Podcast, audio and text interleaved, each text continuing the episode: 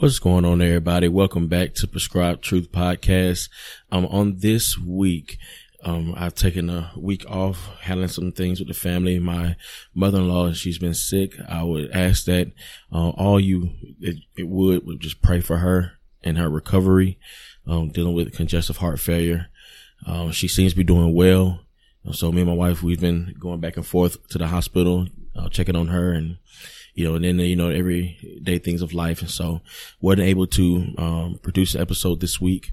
And so what I, uh, decided to do instead was to, um, replay or share, um, an episode from, uh, the Stop and Think About It podcast that they gave me permission to do. Um, this episode, um, where, uh, this is episode where I was a guest on the show, um, talking about social justice issues. You know, actually talked about some things I dealt with dealing with Martin Luther King and, um, George Whitefield and Jonathan Edwards. And, um, so I think this would be pretty good to, uh, to listen and to check out. And if you get a chance, check out the Stop and Think About It podcast on various podcast apps. I personally listen to them on Spotify. Um, you can also check out their website at stopandthinkpodcast.com. That's stopandthinkpodcast.com to check out more what they have going on. They've been doing a series on social justice and man, it's been great. It's been great. I really love how these brothers interact and come together. So I think that you will find it interesting as well and um, edifying.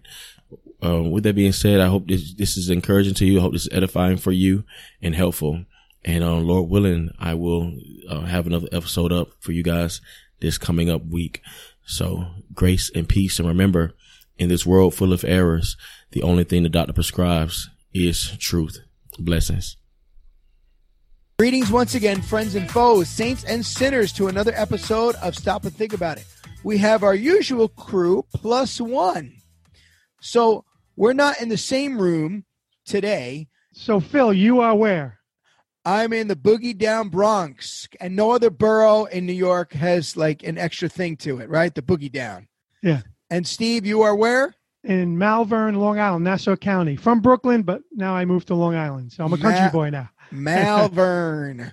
okay. And Glenroy, where are you? Uh, I'm in Brooklyn, um, formerly of Jamaica. Okay. So Not you went from Jamaica to Brooklyn. Steve went from Brooklyn to uh, Malverne. I think it was around the same time I moved to Brooklyn. when you move, he left. Yeah. White flight. Oh, man. This is totally appropriate for this podcast. And then we have our special guest, the plus one, Jamal Bandy, and he is from Columbus, Georgia. Georgia. Are you a Bulldogs Georgia. fan? Are you a Bulldogs fan? Yes and no. Yes and no. I'm, I'm, I'm they're one of them- winning. Depends on if they're winning. So you're a fair band- weather. I'm a Bulldogs fan. bandwagon A fan. bandwagon fan. Hey, there's one in every podcast. There you go. So we're honored to have Jamal Bandy uh, from the Prescribed Truth podcast. And when does that normally air, uh, Jamal? Uh, currently is airing every Sunday evening at 6 p.m. Eastern time Okay. every week. And you have a website for that as well? Yes, the website is prescribedtruth.com. That's the website. You can uh, you can access the podcast there. You can also view um, the YouTube content there as well, as well as subscribe to email lists and support and all that kind of good stuff. Amen. How long have you been doing this podcast for? Prescribed started- Truth? I started Prescribed Truth in January of 2017. So now you're a father, you're a husband, right? You Yes. have how many kids? Two boys. Two boys and a Yes. wife. Yes. Okay. So, so to interject a little bit, so in your church, uh, not to make it only about you and what you're going through, but is That's is fine. this is this social justice thing? Is it a big problem there? Is it a top a big topic as it, it seems to be in the the church? at it, large? it it's a um it's a it's a decent topic as far as the size goes. It's not um thankfully it's not causing a lot of division in our church. I'm thankful for that. There are some brothers in our church who do um, hold to the social justice view but not very staunch. Like they're, they're not um very hard on it you know? It's kind of they're kind of on the fence with it. And i remember um when this stuff started really coming ahead i was on the fence. And um, you know, and I was in between. I remember, um, I, I like, I really do appreciate how my elders handled the situation. They, Um, they got all the guys together. We all met one night and really just shared each other's hearts what we were dealing with as far as this whole subject goes. And at the time, I was on the fence. You know, it was it was during that time where a lot of, the, of, of us African American guys were feeling like we couldn't be safe out there in the world. You know, mm-hmm. like you know, couldn't be safe with police officers and stuff like that. And um, and I was at I, on that at that time, I was on that side, and you know, I was like, you know, I just I really appreciate how my elders were really passionate and how they really, um, you know, just compassionate towards us, but at the same time sticking to what truth is.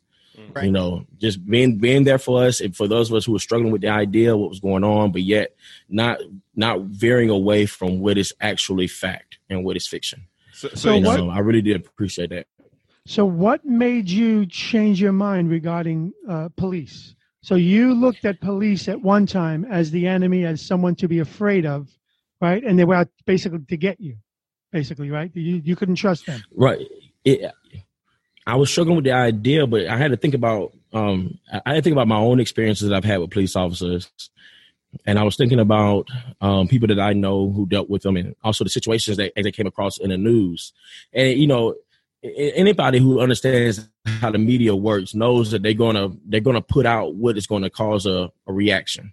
Right. You know, so I said I had to ask myself questions as to why does these stories get all the the play. You know, like why why are these the ones that's getting all the airtime? Yes. And then I started thinking about my own experience with police officers. Like, I mean, I've had police officers stop me who are who are really rude. You know, and I could have taken it as being racist, but I took it as you know, I, I took it back then as them having just a bad day. You know, I was upset at them. You know, but it was really rude to me. Like he was really rude to me. He was a white guy. You know, but then I had other police officers who were white who were very gracious towards me. You know, they mm. they was they was cool. You know, they even let me slide on my ticket you know, and it's like I've had different interactions. And I know people say, well, you can't just go off your experiences when you got all this stuff going on. But see, my thing is, if you can say it about one, you have to say it about all. Correct. Yeah. And so if, if I'm gonna say, if I'm gonna make this general statement saying all police officers are bad, well, I can't say that because I know a few who aren't. So I can't say I can't say all are bad. I have to be I have to be able to say if I'm being honest that maybe some are that, that these that there are exactly. definitely some who are, but there are some who aren't, and we got to and we have to go by case by case basis before we make a judgment like that. And that's that's what kind of woke me up out of that whole thing with the police officers. So you got woke. Yeah, I'm kidding. it woke you up. In my lifetime, I could probably count five times where I've uh, been in altercations with police officers. Mm-hmm. Where a few times I actually got roughed up, choked, grabbed, hit with a billy club, and I can honestly say that every time I deserved it. did Did you tell them that you were white? Did you let them yeah. know that you were no, in the no. club? okay. So my wife and I lived in Florida, and we moved back to New York, and we were in Florida for a few years, and we drove a U-Haul truck back. And I don't know the ro- uh, the rules of the road driving U-Haul, and we came to Staten Island to go over the Verrazano Bridge back into Brooklyn, and we were almost home, and so we went on the lower lane, which we're not allowed to do. Mm right? The well, lower lane, the lower lane of the Verrazano Bridge, which I knew that, Steve. Do. I yeah, knew that, Steve. I, I don't. so all of a sudden, the cop cars pull in front of us with the lights on. They get out with their guns. Get out of the truck! Get out of the truck! He's cursing us out left and right. Open the back. You know what? What do you have in here? And he just found out that I was an idiot. I didn't know anything. And he just cursed me out. He goes, "You are what are you stupid?" Blah blah blah. I just looked at my wife and said, "Honey, we're home." you know? Because cops in New York can be like that, and I don't blame them because they don't know who I am. They don't know what I have in the back of the truck. I'm driving a truck, and I, I'm not black. And he was just as rude to me. So I get it. Cops are fearful themselves. They don't know who you are. Yeah. Are there cops who are jerks? Absolutely. I've yes. met a few but I think there are people are more jerks with cops than cops are with people. So Jamal, you did a podcast on slavery. Is it uh, America's original sin? Um, and I listened to some of that. Uh, very, very good. Highly recommend uh, that podcast uh, episode. Now, what is original sin? Before we get into is slavery the original sin of America? Uh, how would you personally describe original sin? Our person described original sin was started with Adam in the garden. Mm-hmm. Um, because of his sin, his disobedience towards God, everyone who therefore comes from him also shares in that sin. Is the narrative of slavery being America's original sin? Is that would you would you say that's accurate or no? It's not accurate at all. As a matter of fact, I don't even if you even even if they you could give them the fact that it was um, original their first sin. It, it was not their first sin. It wouldn't be the first mm-hmm. sin. It wouldn't be the first sin that anybody committed mm-hmm. that they had slavery. Matter of fact, it wouldn't. America wouldn't be the first ones to do slavery. Exactly. So, it, so Whoa, hang on. Whoa, whoa, whoa! You serious? Oh, oh, oh! Jamal, is this is this prescribed truth you're talking wait, about? wait. Wait, All right. wait, wait. Now he's going to say black people in Africa own slaves. yeah, I, I got. I gotta say they're like, oh, here we go, the same old thing. We all know that. Yes, but it's true. It's true. You know, like the people like that. People like to think that all slavery was, a transatlantic slave trade was that when white people came over there just hunting through the woods, trying to find them, find them a good Negro to take with them, and then just and threw a bag over them and carried them over their shoulder across the water. Like, Yeah, yeah. like no, they, it was trades. They had they had goods that the, that the Africans wanted, and they the Africans had goods that the um the slave traders wanted. They traded, they bought and sold. You know what I'm saying? So it's like they weren't the first ones. As a matter of fact, um, and what's also interesting is that black people weren't the only ones who were slaves. yeah. What? It wasn't just it wasn't just black people. It was white people were slaves too back then. Well, Wow. when I when I was in school, one of the things they said was was it, this was the first time slavery was generational and and and based on color or wha- whatever. What what do you what do you say to that? Because I think there's some there's some truth to that towards the like as America progressed, but not not in the or like when when the Const- uh, Declaration of Independence was drafted and the Constitution was given, that wasn't the case. Mm. It wasn't until much it wasn't many years later that that will be a that it would be a thing. Whereas uh, slavery then would be only to blacks and not whites. That would be later. So I would give that I would give that some truth to that, but it's not the full story. And I think that's where some of the dishonesty lies in it. It's like it's not I- I the agree. full story. and and also I, I- there is a biblical uh situation where that happened. As far as slavery. Yeah, Egypt. Hmm. It was Jewish people. They were born slaves, and I'm thinking, well, these people didn't read the Bible. It's happened. before. generational. Yeah, and, and to literally where they would kill them because they had so many kids. They, they remember the whole story about they saying, "Hey, kill them before they're born."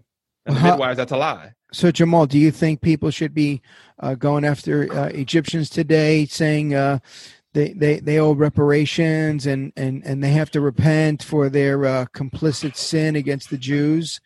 I mean, do we go back? We all the all the Jews need to go. All the Jews, Jewish descendants need to go to the Egyptians, whoever exists today in Egypt, Right. and demand reparations from them for what their forefathers and and, and ancestors done.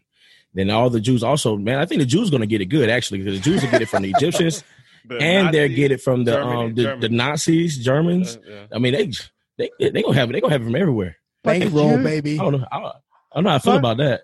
But the Jews now will have to go find some Gibeonites so they can pay reparations to them because Israel enslaved Gibeon. it's never The ending. So, Gibeonites. it's never ending.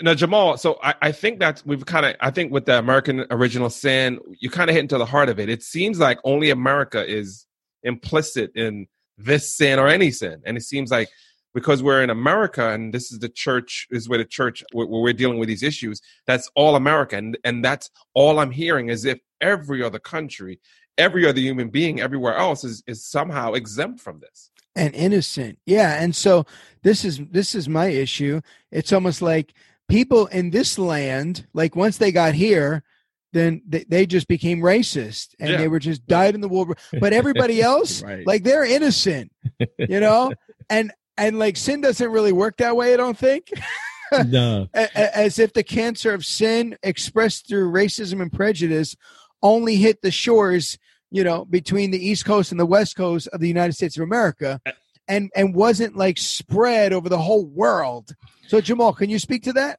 I don't know. What's interesting to me as, I was, as you were saying, I was thinking about it um, on my channel. Sometimes I do like a live stream on Saturdays, and there's a guy who comes on. He's a young guy, about 16, and he's um, and he's in, in the UK. Hmm. And we was talking about this issue dealing with woke and critical race theory and all these things, and and like he was telling me over there what he's dealing with, it's not even hitting like that. Like they're not hmm. dealing with that over there. You know, it, you hear about the news, but it's not a problem there like that. You know what I'm saying? And so it's like it, it, it, it seems like this is just here. It just Yeah. it's, it's it's just here, and so therefore, yes, if you come to America, then that's you have that stigma, especially if your skin color, if you have less melanin in your skin, you're auto- automatically have that stigma of being guilty somehow. It don't matter where you, it don't matter where your ancestors came from. Like um, I like what James White said. His uh his family came from Switzerland, you know, but but he's he's guilty still. Like he's you know Right. hey So so that that's the part that drives me crazy. So we we we talk about the Underground Railroad. Who who was who made up the Underground Railroad? It- white people.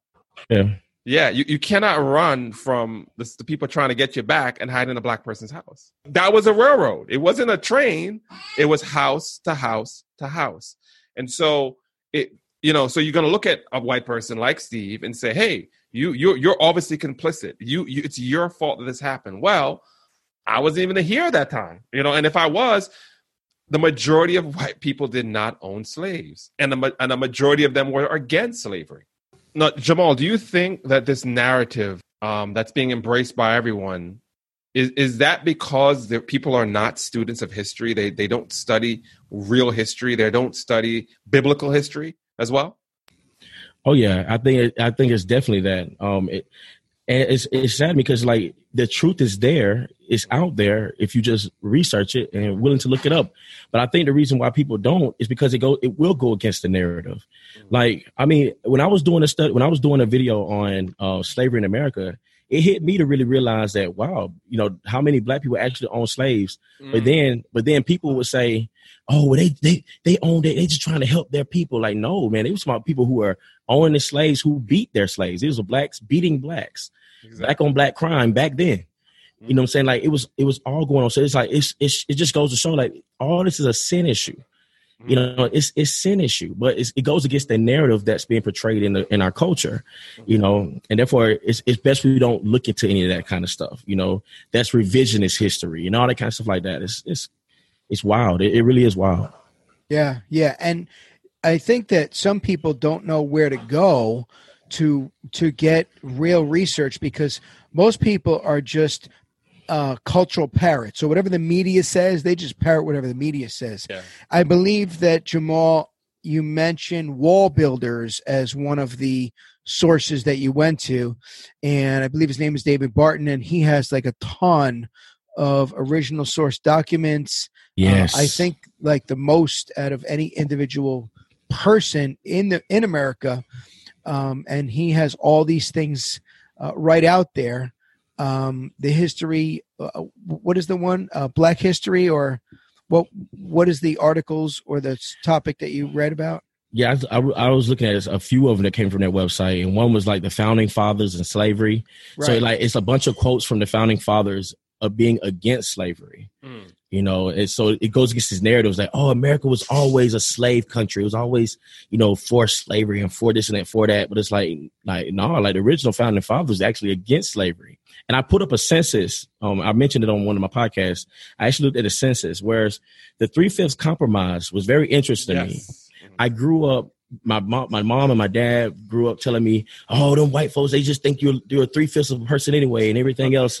And I always grew up believing that. And then when I did this podcast, it wasn't until I did this podcast, guys, that I recognized what the three fifth compromise was really for, and that it actually helped black people versus hurt us. Yes. And I was like, "Whoa! Like this is something that um, the barbershop ain't gonna want to hear." you know, I can't I can't take this to the barbershop and start and talk about it. You know, I'm get I'm get laughed out. You know, but it's the truth.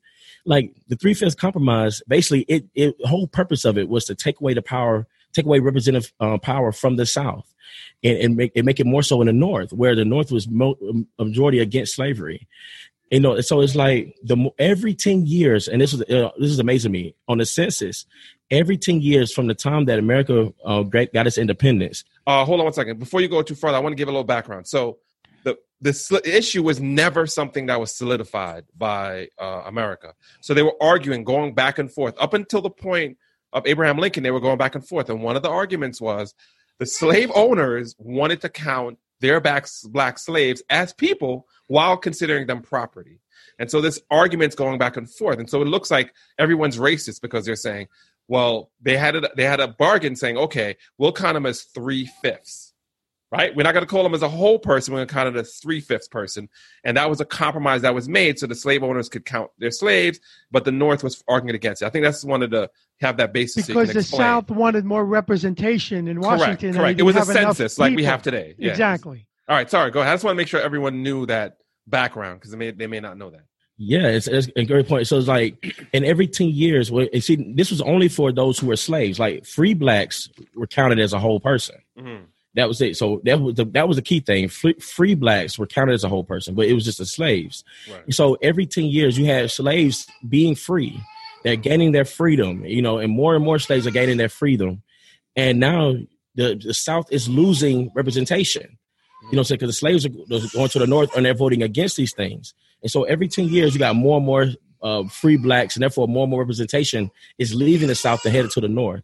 And it was very interesting how that dynamic happened up until the point where slavery then was outlawed, you know, in the uh, United States. And so it was really beautiful how that worked out. And so, given how America came about, came to be, it wasn't supposed to be like a dictatorship, you know. And so, therefore, it, they're doing it this way made everybody happy, you know, for a time being. Whereas it wasn't one person being leader over everyone else in that sense. That makes if I'm making sense with that. So, Jamal, why do you think that this seems to be uh, the type of history that people are learning, that students are learning right now in America? Why is this narrative rolled out, believed, uh, echoed, parroted, um, and people are not looking for prescribed truth? Honestly, it, it seems to me that people are more comfortable in being in a state where they are living in fear or feeling like they're being more held back than actually just buying or not buying into, but actually embracing what the truth is. Because you think about it, if, if, if the truth is what it is, then we're actually not as held back as we like to think we are. Mm. You know, we actually can get by. We actually can do things that we tell ourselves we can't do because the man won't let us. Mm. You know, even the things we try to make it systematic issues. And this is the thing that used to buggle me is like, okay, so blacks are systematically kept down, but there are black millionaires and billionaires. and billionaires. like, so what? So how is it that there are black billionaires, and these aren't people who are you know, you know, kissing butt. Like these are people who are doing their thing, entrepreneurs. They're making their way, and yet, but blacks are held back because I mean, back then during Jim Crow, no black man was getting up like that. You know, that like it wasn't that nobody was getting getting ahead that way.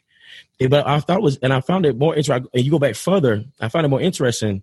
Going back further, before um, America got its independence, you had black people in government here, here in the colonies, Mhm. government officials.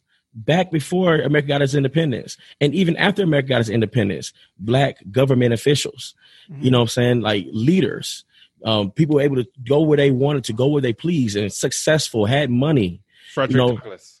Frederick Douglass, prime example, but it's like He so was a Republican too. But- so how so but how is the black man held down? It's like it can't be systematic. Like we can we can all agree that uh, there's there are people just like we mentioned about the police officers. There are some who are jerks. There are some people who are, are indeed Correct. racist Yeah. and Absolutely. want to not want to see people go forward and stuff like that. But to say the system as is messed up as a whole in that way, it's like, yeah, maybe during Jim Crow, like during a time where it was actually illegal for blacks to learn how to read, where white people white people who would try to help blacks to get to learn read, they would get beat. Like during that time, like yeah, we we could say that then that was a systematic issue, but that's not going on today. It's just like it's like they want to be kept down, and I like I agree with Thomas Sowell said in this way. It's like black people were stronger back then. Seeing that they were stronger Yeah. willed back then than So- they are now. Right. So so so so that so we had seventy percent of, of people married, homes, jobs. Yes. So so so so in, in the fundamental sense, we were stronger. And and and and, I want to just ping because this gets me all a little excited as well. Is this? If you take all the black people in America and you put them and you put them in their own country, we would be the fifth richest country in the world. Not the fifth richest state, not the fifth richest in Hmm. um, in North America, the fifth richest country in the entire planet. So i i- it's amazing to me when they say things like that. wow. It- it is it is as if we we don't realize the capital and the power that we have, and we, we're giving it away, and we're saying, and I'm saying we as as black um, um, people, it, it doesn't make any sense when and when and also as Christians when we have the Almighty, the Creative universe behind us, and we're saying, Exactly. well, we, we can't make it, we can't get ahead. How? Well, God, isn't we have the God uh, on- it's on our side. isn't the uh, NBA uh, predominantly uh, darker pigmentation? Is that a new thing? Is that, is that right? And what about the um, the NFL?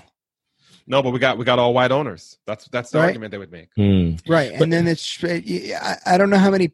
I mean, making millions and millions of dollars. That doesn't sound like a. I've I've heard it. me. I've heard it described that there's billionaires who have slave workers who make millions of dollars. millions of dollars. yeah, that they're slaves, and I'm saying they make what? more than all of us put together on this podcast, no, but they're right? but they're slaves. They're working for the white uh, billionaire. right. And- see, it- but but here there's also a narrative that because there are predominantly black people in the NFL and the NBA that that is justice Right. versus Yes. the, versus the NHL injustice. So Wow. it just seems like people are speaking out of two sides of their mouth. Uh, Jamal, would you agree with this? There just seems to be so much inconsistency and dishonesty with this issue. They're saying, okay, these people came to America and they stole this land, but never mentioned many of the Indians who killed each other all the time to all the take time. land and things like that, Enslaved each other. enslaved each other, killed each other. And, and, and they were never as peaceful as No. as, as was stated. They they were fighting back and forth. It was So- territory being, being Yeah, so I, exchanged. I seen this T-shirt. It says Homeland Security, um, and it has you know a bunch of Indians, like as if uh, the colonizers are coming and just taking the land away. I mean, the T-shirt is bogus. The, the, the concept is bogus. Uh, but I mean, it's just it's just dishonesty. And if you challenge that dishonesty, now you're just you're pampering, you're acquiescing, uh, white privilege, like all of that stuff just comes to bear. So, Jamal, have a question for you. Would you agree or disagree with this syllogism? America is a racist nation. Churches are in America. Therefore, churches are racist. No, Th- that's Why not the right answer. no. Well, I I think the, the premise the premise is already faulty. Mm. 'Cause Given what we given what we just talked about concerning the founders and the Constitution, so America can't be a racist nation because it didn't start off with racism. Mm. And then Mm. churches are are in America, but then again, that doesn't mean that doesn't make the churches therefore racist. You know, that's that's like saying like because Hitler was the way he was, that means everybody who lived in Germany was just as evil and wicked as he is.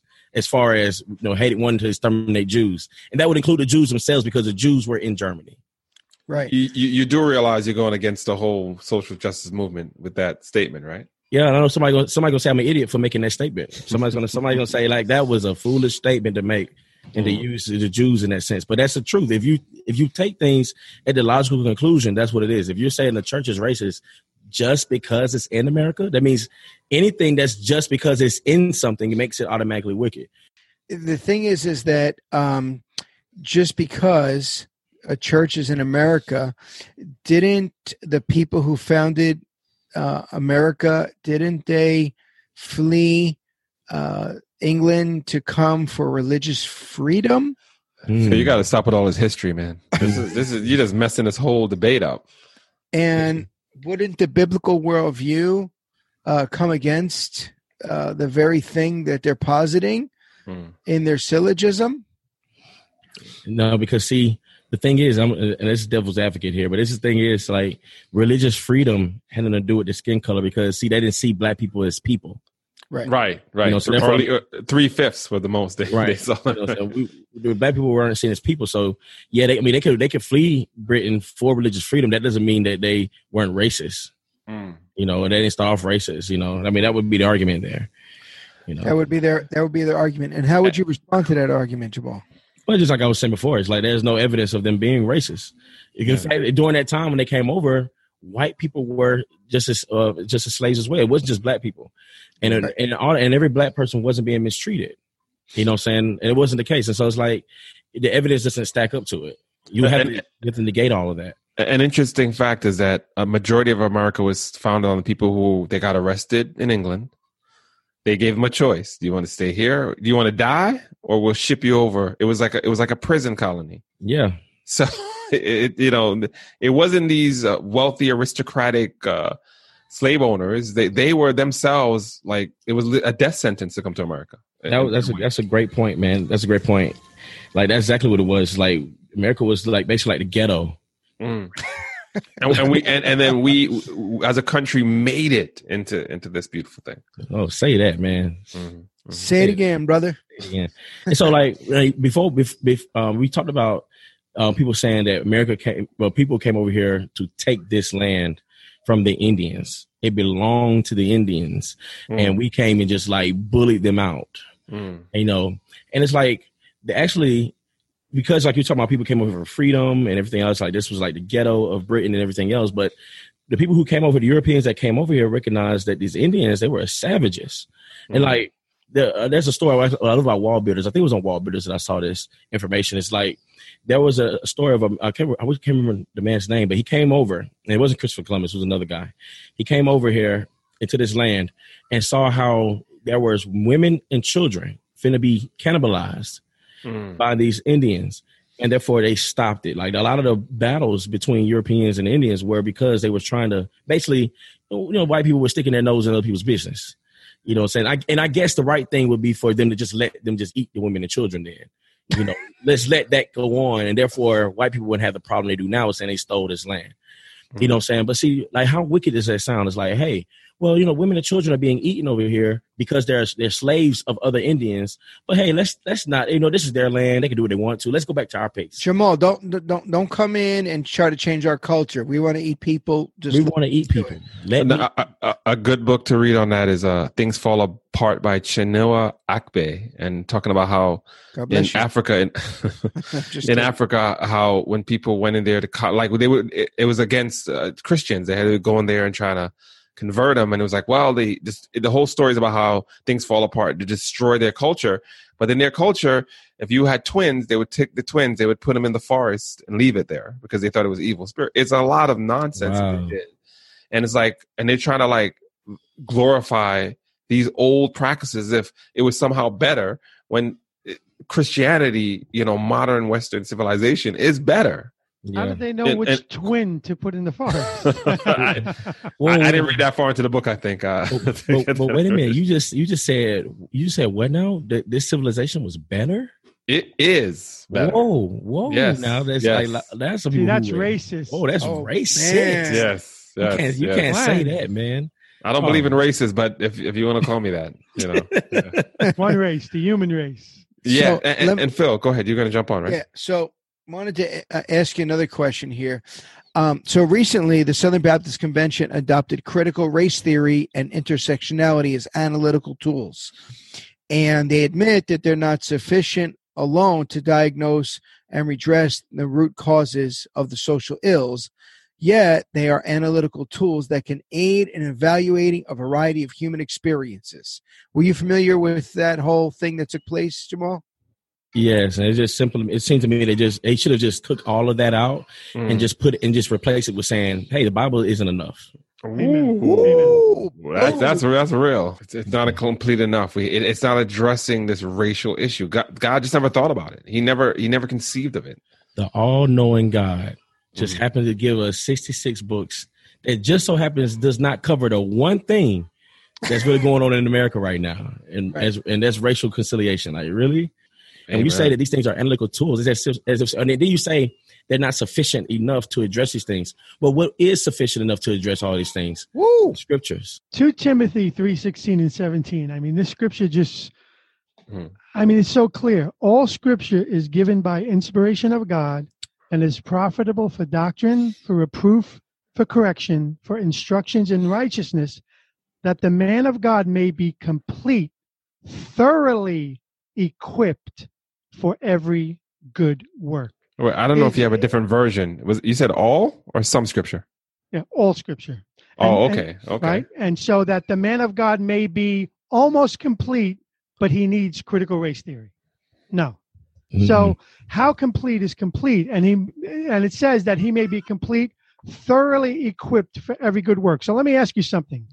If you're dealing with someone who's a racist, is it a good work to deal with them and correct their faulty view? Is that a good work? yes. Okay. What equips us to do that? The scriptures. Critical. Oh, oh, Yeah. okay. Oh, oh, oh. So, Oh, I thought I thought he was leading me somewhere. I, I, I got lost. I got lost. but do you see the absurdity of saying that critical race Mm. theory is an analytical tool when the Mm. Bible tells us that the scripture is all that we need, that the man of God may be complete Amen. for every good work. And I got to be honest, um, Jamal, and tell me if you agree with this sentiment. It really makes me angry because these are Christian leaders. We got Paul Tripp. We have things coming out from Al Mohler. Uh, Steve knows the litany of names. Mark Uh, Dever, Nine Marks, Jonathan Leeman. I mean, you can go on and on. a ton of people, and it really gets me angry because these are supposed to be uh, uh, Christian leaders that we look up to. And again, we can't put every you know on pedestals and things like that, but they're Christian leaders for a reason for such for such a time as this. And many of them are speaking in the wrong direction. They're putting their finger up to the wind and they say, Which way is the cultural wind blowing? Let me try to make all this fit together. I know in our anger we ought not sin, but I think calling them out is the right way to do it. What, what do you think, Jamal? Yeah, I, I definitely think it's a good thing to do is call it out because it's interesting. It's like this. These the reason why I believe these people are bending in the directions they're going is is because they want they want to be on the quote unquote right side of things. Mm.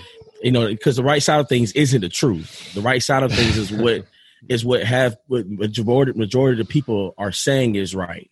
You know, because slavery and racism in America is a touchy subject Mm. But so is homosexuality and Yeah. transgenderism and everything else. But look what's going on. They're bending in critical race theory, and what's happening now? They're bending when it comes to the gender roles. They're bending towards hom- to sexuality. So everything's like it's like slippery slopes. There's all of this is kind of just appease to men. But what does what does Galatians tell us about that? If we're still trying to please men, then what? We're not pleasing God. We're not. We're not a servant of Christ. We can't be a servant Amen. of Christ Amen. if we're still yet trying to please men.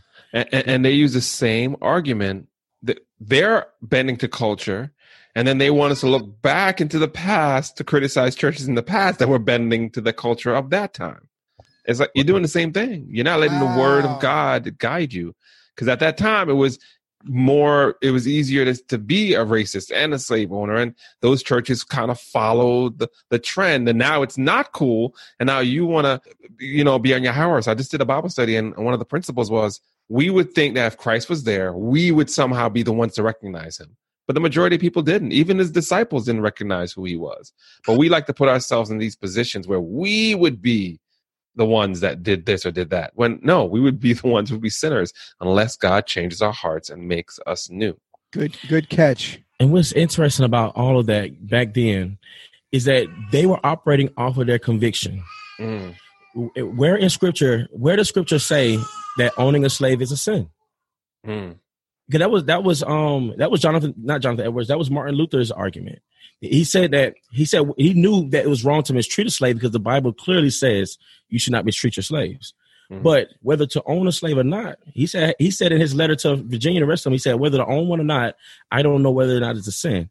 But I do know that we shouldn't treat them this way. You know what I'm saying? So it's like they were operating off their convictions during that time. Are we going to own slaves today? No, we're not. But was it a sin?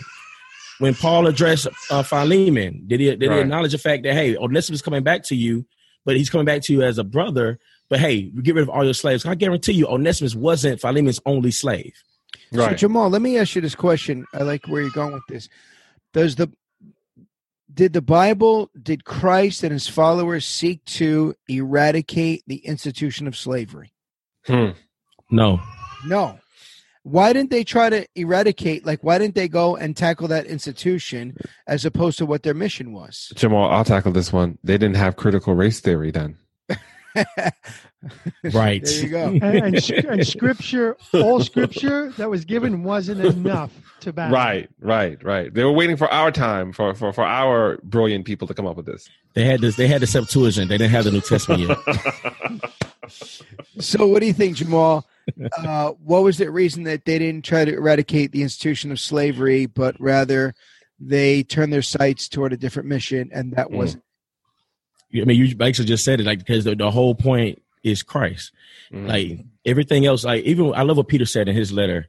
He's like, "Hey, even if you have masters who treat you wrong, right? If you do if you do well by them and they, they treat Mm. you wrong, isn't this the same as what Christ did? Like this is glorifying Christ. So even if Amen. you have masters who beat you and, every, and treat you wrong, but yet you still love them, love your enemies, as Christ said, because Christ went through everything he did, yet without saying a word, without reviling anyone in return, without seeking reparations and everything else. Christ did it all. And so he's our example. And so the, the, the mission is greater than what we're dealing with here. All this is temporary. Everything we deal with is temporary in the light of eternity. And what's so sad is that's a biblical argument. It's in the Bible. It's it's unimpeachable. But if a person of a different skin tone said it, it's there we go. There we go again. Oh, it's like that's not true. no, see, it ain't just different skin tone. See, if somebody somebody's going to listen to what we're saying here today, Mm. and you and I are going to be the Oreo. Right. That's right. that's what we're going to be. yeah. And, yeah. and if and if Phil or Steve says it, then there's like, oh, that's obvious racism. but if right. we And it's it- not. If we're saying it, then we're just the Oreo, or Mm. as um as uh, uh Mary, Eric Mason said, we're angloid on the inside. Mm. You know what I'm saying? Mm. It's like that's that's that's so wicked because the, the Bible says it. We didn't make it up. Right. I didn't write it. I'm I'm I'm have my faith in it just like the next person does. Amen. Amen. If you want to impeach it, impeach it on, on are we what is what we're saying true or not? Is it biblical or not? So there was something uh, concerning Martin Luther King Mm. being considered a Christian, and Jonathan Edwards and uh, Whitefield being now ostracized as non-believers because they own slaves. Can you uh, unpack that for us, Jamal? Yeah. As a, as a student of history, please. and yes, I, and matter of fact, I'm glad you brought that up because I I miss I gave the wrong name earlier when I mentioned about that quote. That was actually Whitefield's letter. Mm. I said I said Luther. I meant Whitefield. Yes, yeah, no, I was going to yes. ask you that because, Yeah. but I, I- I knew what you meant, but I, I gave you grace, brother. I appreciate that. See, show me some, show me some, give me some of that privilege. Man. Is that on. theological racism somehow?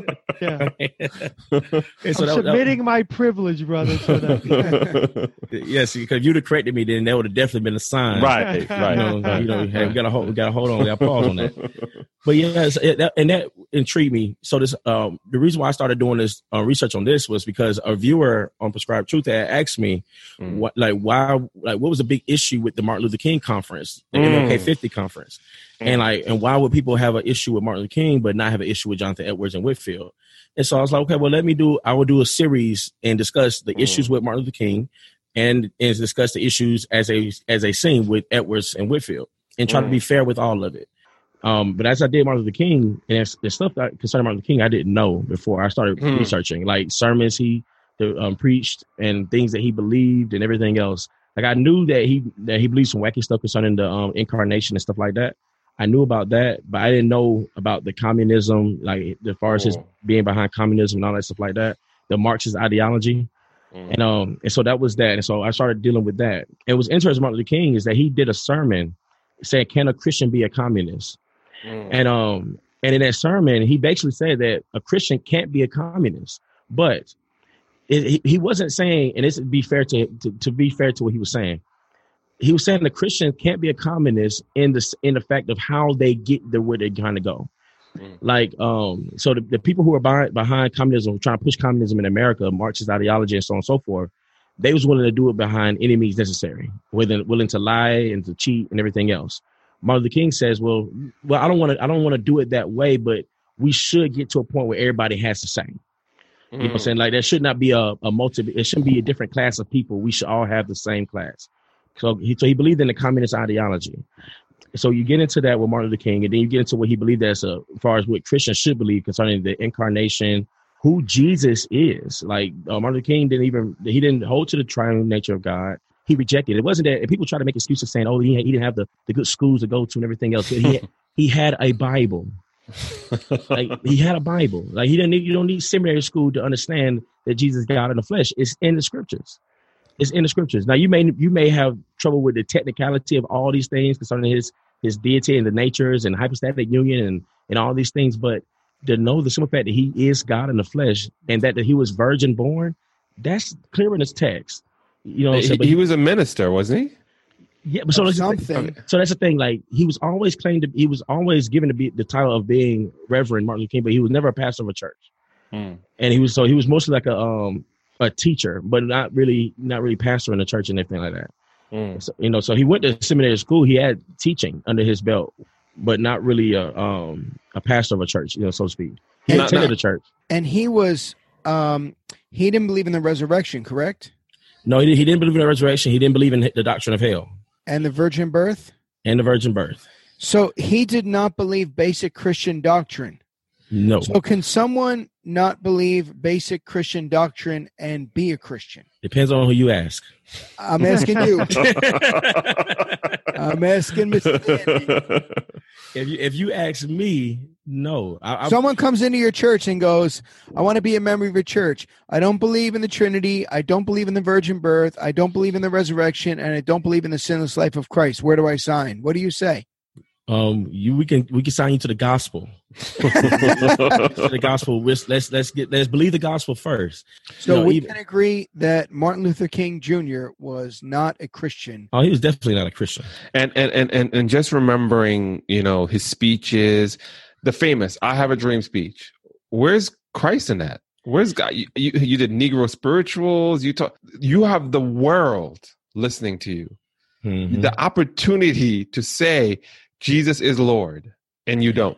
And here's the thing, because Martin Luther King, he wasn't just following what he would call Christ; he was following Mahatma Gandhi as well. Mhm. His teaching, everything from the "I Have a Dream" speech to the March on Washington, everything that he did was basically an inspiration from Mahatma Gandhi, Mm. not not what Christ did. Yeah, yeah. You know, he was following Mahatma Gandhi's practices and what he believed and what he taught. And so that's and that's the thing. So everything behind the civil rights movement is what Martin Luther King did. He's not saying it didn't have some good in it, right? Mhm. But the, the the heart behind it was from communist was from a communist perspective, and also following the teachings of Muhammad Gandhi. It, Christ was nowhere in it.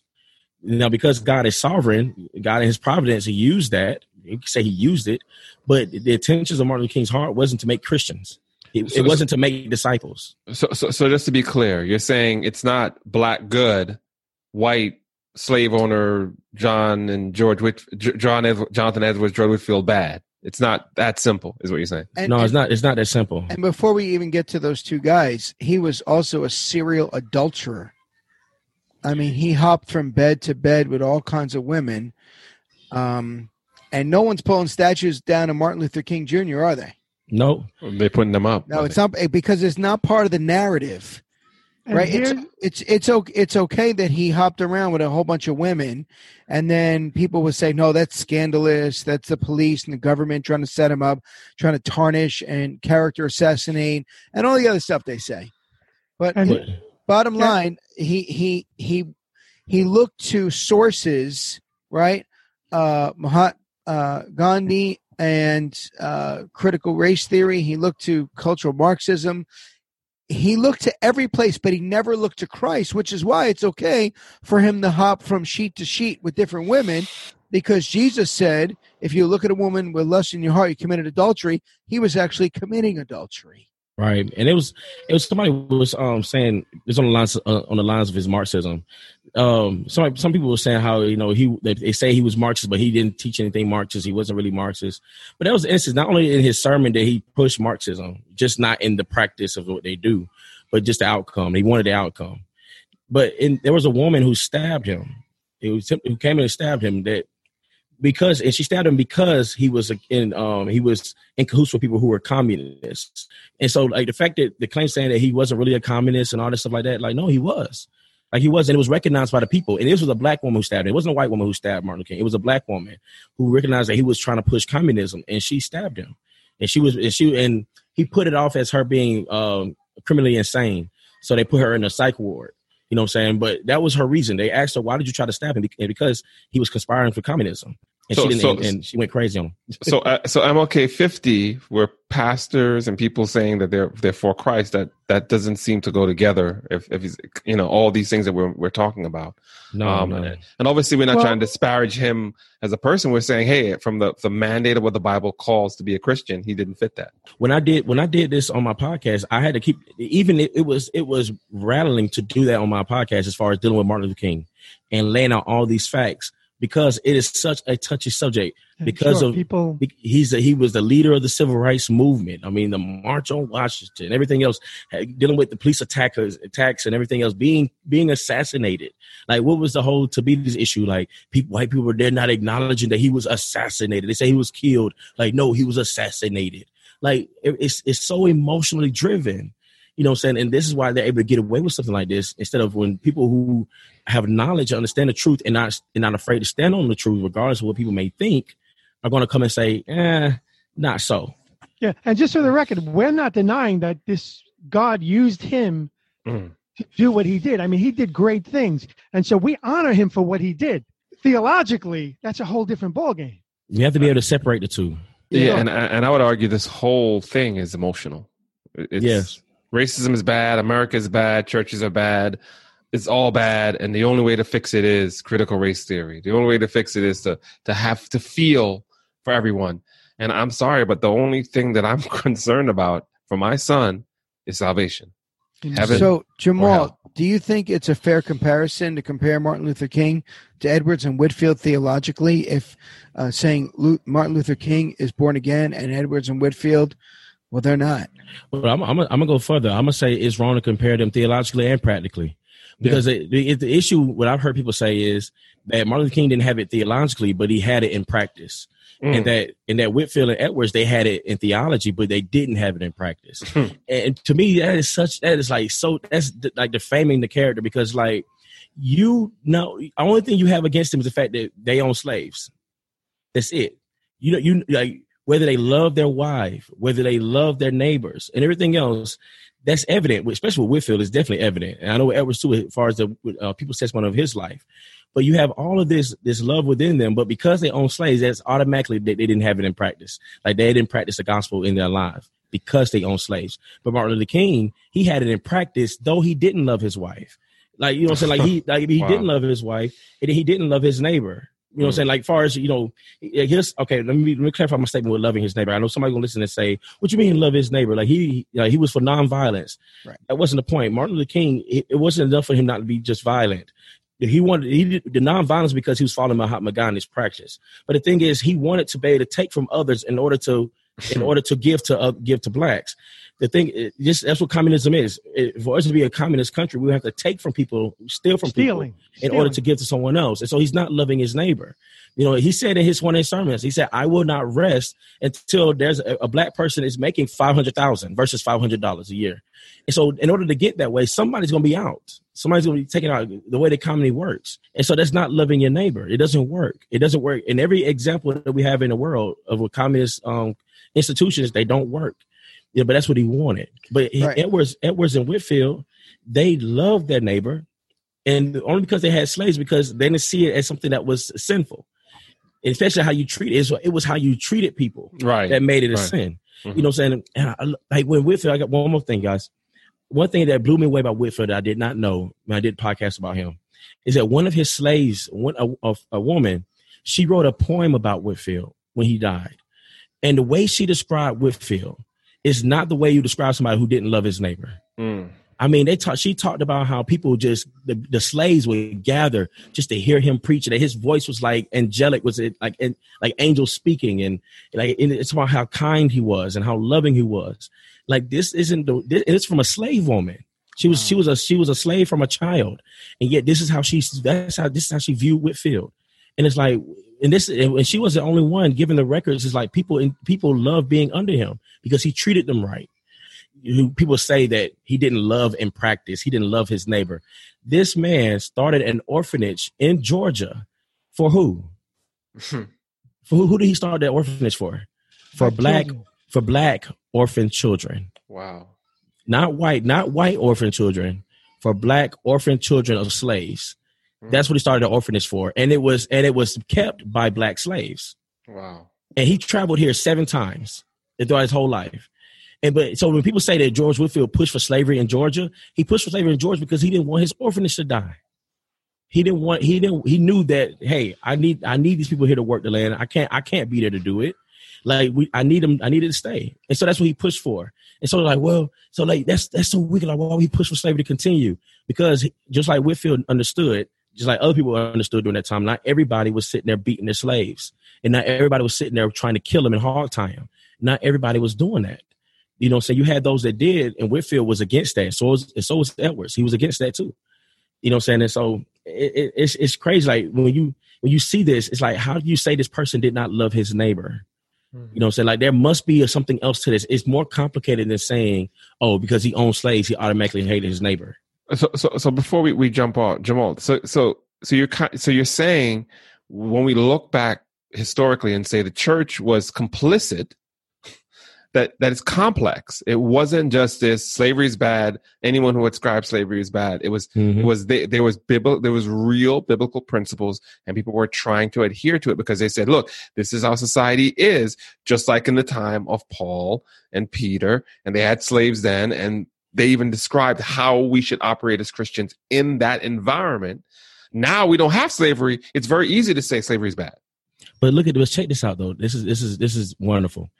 So right now we're looking back. We've got people who look back at that time and say the Christians who owned slaves mm-hmm. were automatically they, they could not have been Christian, right? Mm-hmm. But the Bible is not clear in saying that sin uh, that was a sin. The Bible doesn't say that owning a slave is sin. He gave parameters of how, how we treat slaves and how we deal with them. Yeah. But the owner slave was never counted as sin in the Bible. Philemon, by by definition, could not have been a believer then, and that whole book needs to be taken out. Right.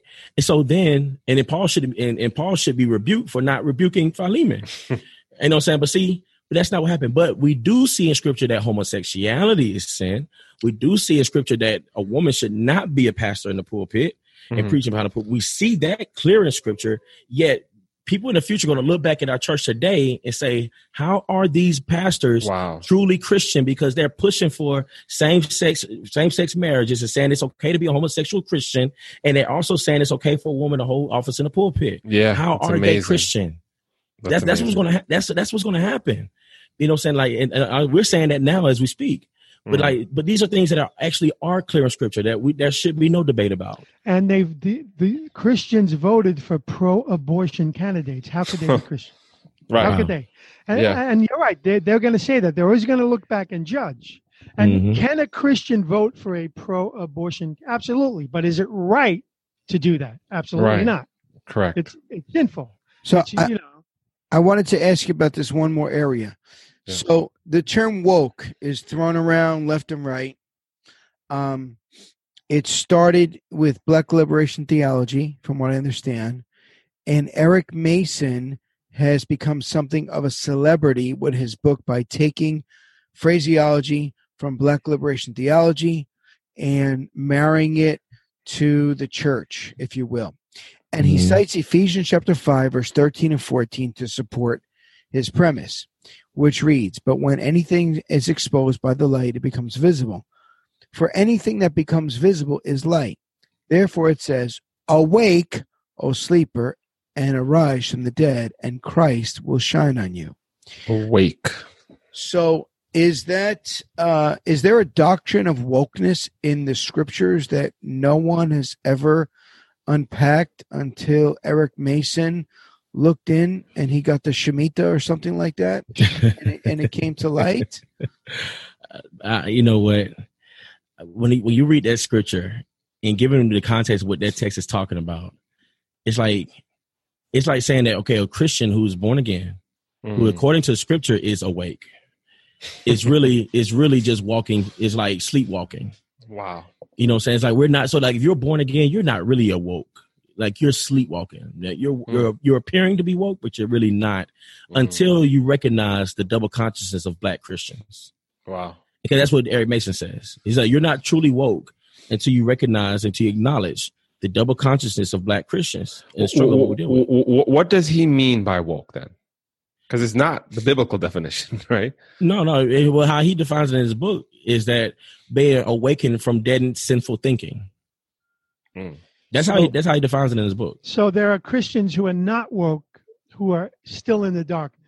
They're still in darkness. They're still not this awakened is, from dead. This is really like thinking. I mean, I'm studying Irenaeus right now, second century, and he was dealing with Gnosticism. And Gnostics believed that they had this special knowledge Secret, to be enlightened. Yeah. yeah. That you had to come to in order to really be saved. Yeah. Mm-hmm. And so this mm-hmm. sounds like Gnosticism repackaged. Pure. Yeah. Gnosticism. You know, This is just, as Voddie Baucham would say, ethnic Gnosticism. Yeah. Now, now, now, now, before we jump off again, like, you know, so they talk about this and, and this drives me crazy, this uh, image of God. And so they're misuse, they're saying, well, we, well, we, when we argue that, you know, we're all one, the, per, you know, the partition has been done. There's no black, there's no white, there's no Jew, there's Jew. They say, no, no, no, no, but we are in the image of God. And God made us different skin colors. So that means, I, I mean, what, what do you say to that? This, this image of God argument. This is how they kind of keep it and they're able to like make this dichotomy. So, what, so what did they say? Did They say that, but so we say that we're made in the image of God, and therefore, what we should honor. What so we so should- so so so so we have to recognize that there's black and there's white and then that has to be a part of how we see things oh, that, it's because god didn't make a mistake by making us black right. So if you, if I don't recognize, if I say, uh, Glenn, I don't see you as black, yeah then I'm denying uh, the image of god Yeah, Wow. exactly. Yeah, Yeah. see, I think people, I think people are reading into the statement of saying, "I don't see a person as black or white." yeah Because what, because what people are saying when they say that, and you correct me if I'm wrong, Stephen, but when people say that is they're saying is, "I don't see race." Like I'm not seeing you Yeah. as, like, Yeah. hey, I'm making it, I'm making a point in my mind that you're white and I'm black. There's an obvious difference between the both of us, and therefore I need to make sure I focus and hone in on that and recognize how that affects my life. Like, no, we don't. We're not seeing that. You know what I'm saying? Like, yeah I see what I see is either you're a born again Christian or you're not. I think like- we would say Oh. that that Eric Mason is is way off on this. Oh yeah, totally, He's totally, Totally. off. totally off. But many people are jumping on the bandwagon with him. Um, and But Lick, Ligon Duncan endorsed his book. Yes, Yeah. he did. It was, and, And- you it- and it's not was even a scriptural it's not i- i- this is not systematic theology um i don't know what you would call this this is just bad theology Sy- systematic do you- vocology. systematic we'll call it phil you're not woke that's why You said, Yeah. Voddie said it. It's ethnic Gnosticism. ethnic gnosticism but would you say that that he used like proof texting with this Oh, absolutely. Uh, no. I, I, as far as giving like scripture to back what he's saying, yeah like he he, I- dec- I- I- he- he- he healthy decided eisegesis he decided what he um what he wanted to posit and then he went fishing for a scripture verse to fix it, Yeah. to fix it. Yeah, yeah, yeah. I- Okay, yeah. I would say that. But even even in his references in the book, um, it was something that I thought was very was um actually very interesting. Um, so I said I was a part of entrusted men's in my group. I mean, my church, and um, and we we actually we're going through his book as a group. Like I said, there's a couple a couple of brothers who kind of hold to that side, you know. Mhm. And so we're going through his book, and we're actually just doing a fair synopsis of it. Mhm. And everybody knows where I stand on it already. Mhm. But as we're going through the book, the people that he quotes to back his claim, like concerning being woke, um, he he gets that idea from um, W.E.B. Du Bois, double consciousness of black people. You know what I'm saying? And then says that he basically, so basically, he took the double consciousness and added on Christ consciousness. That's the third. And so, according to Eric Mason, in order to be fully woke, you got to have all three levels of consciousness. You got to have the double consciousness that W.E.B. Du Bois says, and then you have the Christ consciousness. But the Christ consciousness only serves as the anchor that bring basically holds everything down. Like it's not the Wow. end all. It's it's the anchor. You know what I'm saying? That basically gives it character, that gives all this character. And I was like, whoa. So it's like a Christian, therefore, if you're a believer right now, all of us here, we're only one third woke. Oh Like, I mean, this is this is what it would be. No, I'm just saying, like, this would have to be. This is the logical conclusion of it all. And I'm not trying to be snarky or funny, but it is No, funny. no, it's ridiculous. But that's the thing. Is like, in order, so we're one third. We're one third woke according to according to Eric Mason how he defines woke. We're one third. We don't have all three. Therefore, we're not truly woke. You know what I'm saying? So therefore, we don't have the double consciousness. But then the question, like you, you mentioned, as far as what, a, what the Christian would be, well, then who is who is fully woke? Like, Mm. was was the apostles fully woke? Where, where you know, I'm saying like, where is anybody in history ever fully woke? Was Christ fully woke? You know, what I'm saying like because this wasn't the this you know when Christ came to the earth, like he was his biggest thing wasn't hey let's make sure all the oppressed, all those who are oppressed, make sure they have the same amount. As but they argue that he does that's what christianity is is, is god is on the side of the oppressed and and and you go to any country and they find out which one's the oppressed one and that's who god is for i, I think it begs a question uh, about that That- what, what do you think of that this idea that god is on the side of the oppressed In what way? What I'm saying in the scriptures that God was always on the side of those who serve righteously, who live Mm. righteously. Because what happened with Israel? They were they were they were oppressed every time they were sinful and rebellious. Israel when they was when they was in Egypt, God looked out for the Israelites because of a promise. He made a promise. Amen. You know, what I'm saying like this wasn't because Israel. He looked at us like, oh, they're so poor and they're treated they're treated wrongly. But Yeah. like God and His providence already knew that Egypt was going to behave the way they did. Pharaoh, there's going to be a Pharaoh who's going to raise up, who's going to rise up and acknowledge that there are too many Hebrews here. We got we Mm. got to stop this. You know And, and, and didn't, didn't God wait a long, long, long time before he heard their cries? There was a plenty of generations past, Yeah. but for a reason. And Before- didn't didn't God send a man named Joseph into slavery? that's how it began. But that but wait, God would never do that. Uh, I mean, he because he's on the side of the oppressed. Why would he Wow. send He's on the side of the oppressed. Why would he send someone into to be oppressed? Yeah. Israel would not have been in Egypt had not Joseph been sold into slavery and to Right. go into Egypt. Yeah. Therefore, he wouldn't have been in a position to therefore take care of his family. That's and it. here's the thing Christians look back in history, black Christians who are woke, who are complaining, looking Mm. back on the slave trade. But there's a verse they seem to forget about. All things work together for good For good. to those who to are called, right? So can you look at that and see God's hand in it, right? God working through uh, means of like Joseph's brothers throwing him into the pit and selling him into slavery. Well, we know it was really God doing that, and the secondary means were was Joseph's brothers. Amen. And Mm. so, if you look through the eyes of a gospel lens and through the sovereignty of God, who permitted the transatlantic slave trade? Yeah.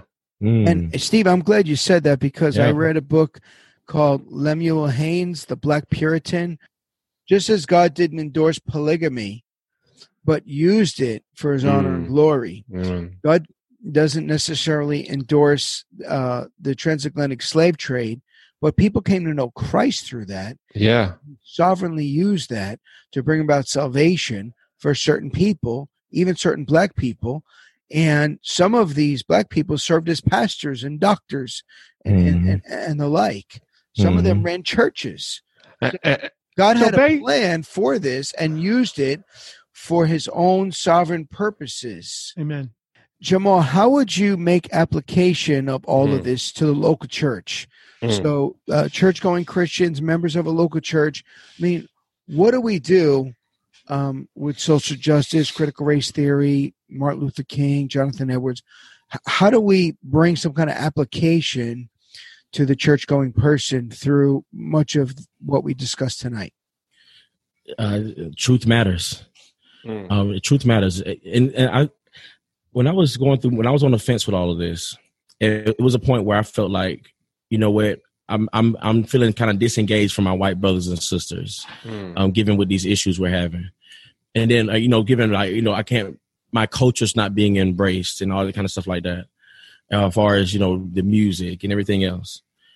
And I begin to think about it, it's like a lot of the issues that I'm having is internal Mm. like it, it had nothing to do with my white brothers and sisters.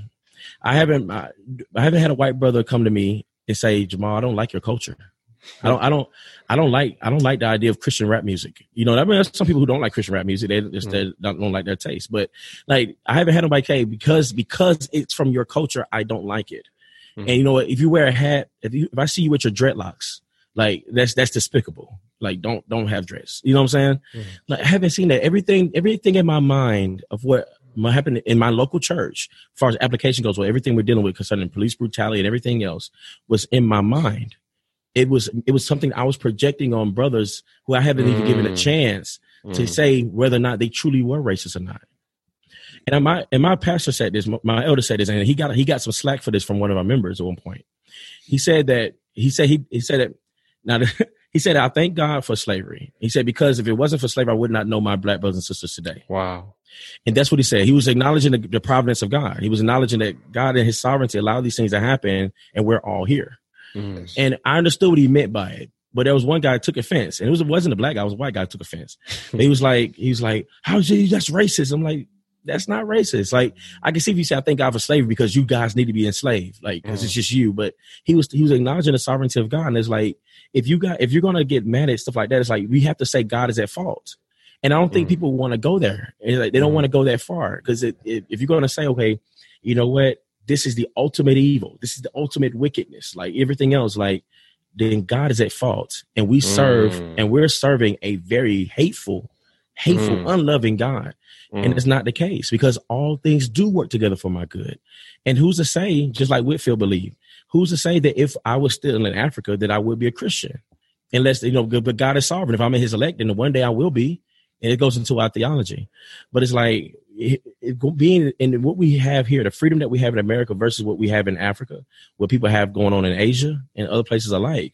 I'm actually thankful to be in America. Amen. Mm. You know what I'm saying? And so it's like, and I know some people like, oh, you just cooning. I'm not, you know, but it's it's the reality. like any everybody, every every black person right now who's on the social justice side, who's saying America's this, America's that, they're not going to pack their bags up and, sh- and go off No. somewhere else. No. They're not. They're not going somewhere else. They're trying to. They're trying to work stuff out here, but they're not trying to go nowhere else because they know, regardless of what you can say about America, that this is the best place to be at in the world. Yeah, if we're so bad, then why does everybody want to come here? Yeah. Yeah. Right? Yes. So I mean, it's practically. I just, I just practically lived out application wise. Just we, if we, if we hold to truth matters. If, if we talk about Christians here, we're talking about truth matters, and Jesus said He's the way, the truth, and the life. So we should be valuing truth over our emotions. Just to wrap up everything before we uh, close everything out, um, i- as far as back to application, making application to the local church, Jamal, do we need to reconcile uh, racial reconciliation? Do we need that? Or would you say we just need to walk in the reconciliation that we already have in Christ? Mm.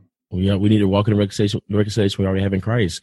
It's like the, the way has already been made. Think about it, if, if we if we are walking in love as what we're supposed to as Christians, right?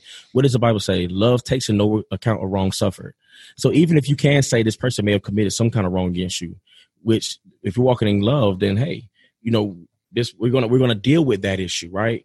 But we're, what we have now is people are uh, are putting wrongs on people who didn't do anything wrong at all Mm. it's basically what people have done in the past. And so we're we're making up wrongs. And so we should just walk in reconciliation is already given to us. You know, and therefore we can grow closer to one another and we can appreciate where we come from. Because we, the reality is God did create different ethnicities. He did. You know, there's different ethnicities out here, different cultural backgrounds, whether it's some cult and most culture every culture has a sinful cultural background. Mm. Every one of them does. You know what I'm saying? So the things that we can take that are good, we can embrace them and enjoy them together. Like James White wants to wear a kilt sometimes. Wear a kilt. You know what I'm saying? Like we can we should be able to embrace that and, and be able to love one another in that. And the fact that, wow, God made a promise to Abraham and said, through you all nations will be blessed. Amen. And and if we're here as we're gathered together as brothers and sisters in Christ from different ethnic backgrounds, God has kept his promise. Mm. He has kept his promise, and we can rejoice in that. You know, so it's like, where is that a fight over? We're rejoicing in all this in all the right things. Yeah. Amen. God said to Abraham, through you, all the families of the earth will be blessed. We're supposed to go into all the world and make disciples of all the ethnicities of uh, of the world and make them, in a sense, to to observe the teachings of Christ. That's our mission. It's not to eradicate systems. It's not to end systematic this or systematic that. It's to bring people to the knowledge of the gospel and to Amen. glorify Christ, that people might think like Christ and not try to marry the Bible and Christian thinking with cult- cultural thinking. Mm. Well, Jamal, I want to thank you uh, with my two brothers here on taking this time to join us and stop and think about it. And again, uh, check out his podcast, Prescribed Truth. It's on various platforms. And if you want to support our podcast, you can do so by going to www.soulfishingministries.org. And now we're actually on Patreon as well. If you want to support us with a dollar, two dollars, five dollars, you can now do that as well by going to our link on our podcast webpage and making any donation uh, that you would choose to do so. And believe me, it really helps us. We have uh, different needs that come up and uh, different financial issues, and so this helps uh, helps us produce the podcast.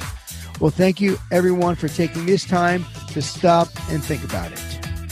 If you would like to contact us, please email us at stopandthinkcrew at gmail.com. You could also visit our website at www.stopandthinkpodcast.com. This podcast is listener supported by generous people like you.